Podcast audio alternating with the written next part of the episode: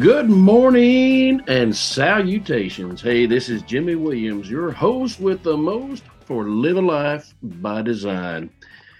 We're going to visit this week just for a few moments, and I'm going to give you some great action items. So I hope you can take some notes. If you're listening in your car, just look at the show notes. You'll get a lot of the content that you need. Look at the transcription. We keep it right there on the old podcast website at livealife.design. But the real thing I want to bring to your attention this morning is that you have within you the capability to be one of the greatest CEOs of one of the most valuable entities on the planet. I'll explain a little bit more of that here in just a few moments. But I want you to pay close attention today to the three particular traits or skills that will help make you the world's greatest CEO at the world's most valuable entity.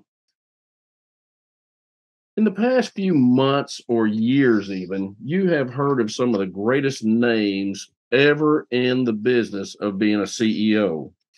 These people are extraordinary in the results that they achieve.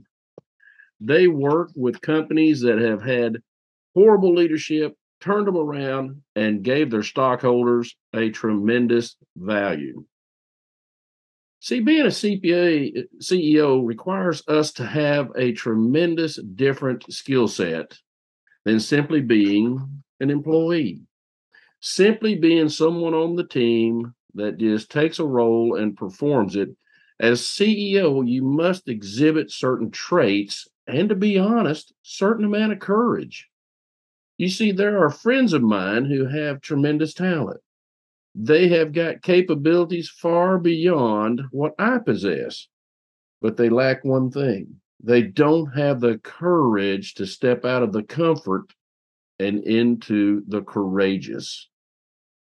That is the ultimate key for all of these CEOs we're going to visit about today. So, when I mention the names of Richard Branson, Meg Whitman, Oprah Winfrey, Bill Gates, Warren Buffett, Jeff Bezos, and Jamie Dimon, what do you conclude is the common trait of all of these individuals? You got it. These individuals are CEOs of some of the greatest companies on the planet. You, as an individual, are engineered with the same chemical makeup, brain, and other body parts as these people needed to perform your duties as a CEO. The question is, why aren't you leading the most important enterprise in the world? And that enterprise, that entity I referred to at the beginning of the show, is you taking charge of you and leading your own brain, body, spirit in a vision to achieve greatness. In this episode, we'll explore the areas of life where you can take action today to bring your outcomes in life to realize greater success on levels you've never experienced. To be a great CEO, you must be able to first assess areas of strengths and weaknesses in your organization. In this case, in yourself. By using tools that are available to us today, such as Strength Finders 2.0 or Kolbe, you can quickly gain knowledge as to your strengths and how you function as a person. You got to understand how you are processing information you receive and how your vision takes those items you receive of information and puts them in a forward motion to achieve the end result you desire. Now, that's a lot of words. Let me back up and say it this way you got to put the right stuff in to get the great stuff out. So you can't be filling your mind with junk. You can't be filling your mind with you know YouTube videos all day when they're not instructional to you or gaining some knowledge. You hear the rule that a person must spend 10,000 hours at a certain task or skill to really gain expertise. I've heard this mentioned. I'm a guitar player, and I've got to tell you, I don't know that I have 10,000 hours in it because my playing doesn't reflect that. but hey, I digress. My point to that is, is that you, as your own personal CEO, must work toward your goals that you have defined. If you haven't defined those goals, then you are not working in a purposeful direction with the information you are gaining in life.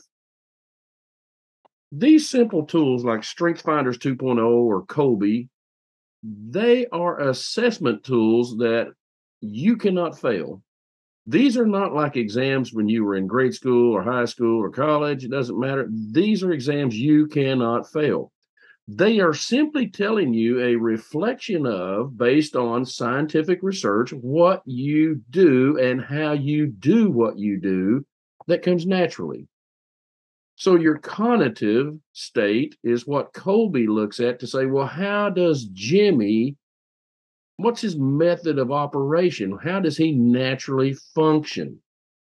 It assigns you a score based on four areas we've talked about previously on this show those areas really shine light on how you are functioning and why you are functioning in the manner you do.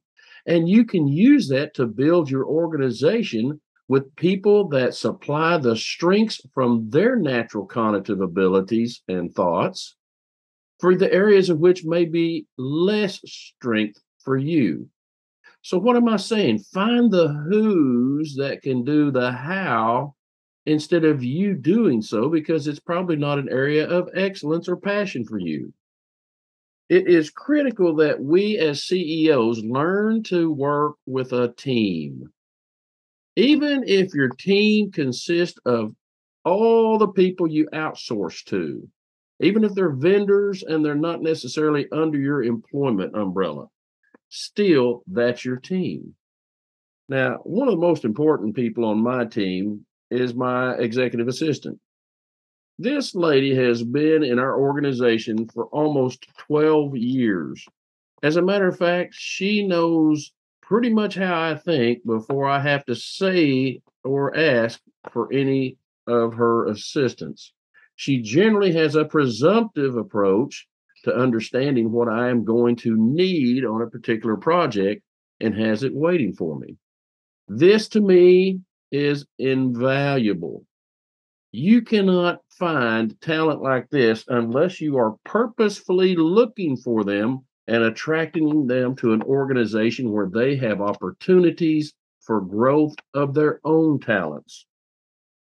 It's important for you to take the Strength Finders 2.0 and the Kolbe assessments so that you can form a baseline of function. And this determination helps you in the areas that you do not wish to work as well as those you do desire to work in. For example, one of my top five strengths from the Strength Finders 2.0 is significance. This means that I, as a leader, bring influence to the organization that, when coupled with my other strengths, allows me to take a leadership role while making certain others in the group or organization are heard. It's not just the one voice from the top down. It must be a leader as someone who can attain information, but also allow others to express what their opinions are on a particular subject matter. This episode of Live a Life by Design is sponsored by Compass Capital Management. Life has a way of overwhelming you. At Compass Capital Management, you will receive confidence in your financial security as we provide direction, clarity, and vision for your future. Our unique process, the Life Plan Solution, will be the guide to you reaching your goals and realizing your dreams in life. Stop worrying about your future and contact Compass Capital Management to help you live the life you desire go to www.compasscapitalmgt.com and request your retirement account or employer plan review today. Registered Principal Securities offered through Cambridge Investment Research Incorporated, a broker dealer member FINRA SIPC. Jimmy J. Williams is an investment advisor representative of Compass Capital Management LLC, a registered investment advisor. Cambridge and Compass Capital Management LLC are not affiliated. 321 South 3rd Suite 4, McAlester, Oklahoma 74501. Another CEO that exhibits this trait is Richard Branson. An iconic leader and entrepreneur, Branson has the capability of finding the correct who for each of his how situations in a company. This gentleman has well over 400 enterprises that he has either founded or co founded and leads in some manner. By listening to his team, he has assembled, he gains tremendous buy in from the team by allowing him to focus on the vision for the enterprise. In other words, what I'm saying is he's got others to help him carry the load of the processing and what needs to be done to get the product out the door, the service implemented in the marketplace, while he continues to do that that's most important for his talents. And that is creating a vision where those other team members can see themselves becoming and staying successful. You can learn more about the Strengths Finders 2.0 in our show notes. Another trait you must be able to develop is that of an activator. This is the type of person who has an attitude of, when can we start? Have you ever worked with someone that can't seem to get out of the starting gates on any project? Man, this just wears me thin. All right, now I'm getting a little off the uh, point here, but here's my whole contention. You'll never reach the finish line if you don't leave the starting block. it's just that simple. It's a it's a founded truth of life. The question is is one that great CEOs understand. When can we start? This is as important because he or she believes the best device for learning is to take action. It's in the doing of the process that you truly gain knowledge and growth so that you can complete the project. That sounds almost circuitous as if I'm just doing one step that leads to another step that then gives me information that leads back to another step. But it truly gives your mind the capabilities to learn while doing in a much quicker fashion than simply by reading and studying. Who would you think is a CEO who exhibits this trait of activator? I will tell you, he owns several big companies he founded a rocket building company that is now working with NASA, making billions of gross revenue. He builds electric cars that have set the baseline for electric car production in the United States and, dare I say, the world, with the technology included in these vehicles. Of course, I'm talking about Elon Musk. Now, although many of us are shocked by the time he spends in the factories of Tesla directly supervising his engineering and production teams, a side note here, some rumors are that he sleeps on a sofa at his office instead of his mansion, which he has several, so that he can be in the atmosphere of doing when an idea strikes. now, I got news for you. I'm not going to sleep at the office on a sofa, but I do admire his approach to get started, get going, and we'll learn the rest of what we need to know during the process of doing. While many people must have all the data to make a decision to take action, not a great CEO. You understand that additional information will be coming as the process takes shape. You do not need 100% of everything you think you'll need to know to reach a final product or service to the marketplace. It is better to take action with less information than to have all the information and the desired opportunity has already passed you by. The final trait you must possess and master to be a CEO is responsibility.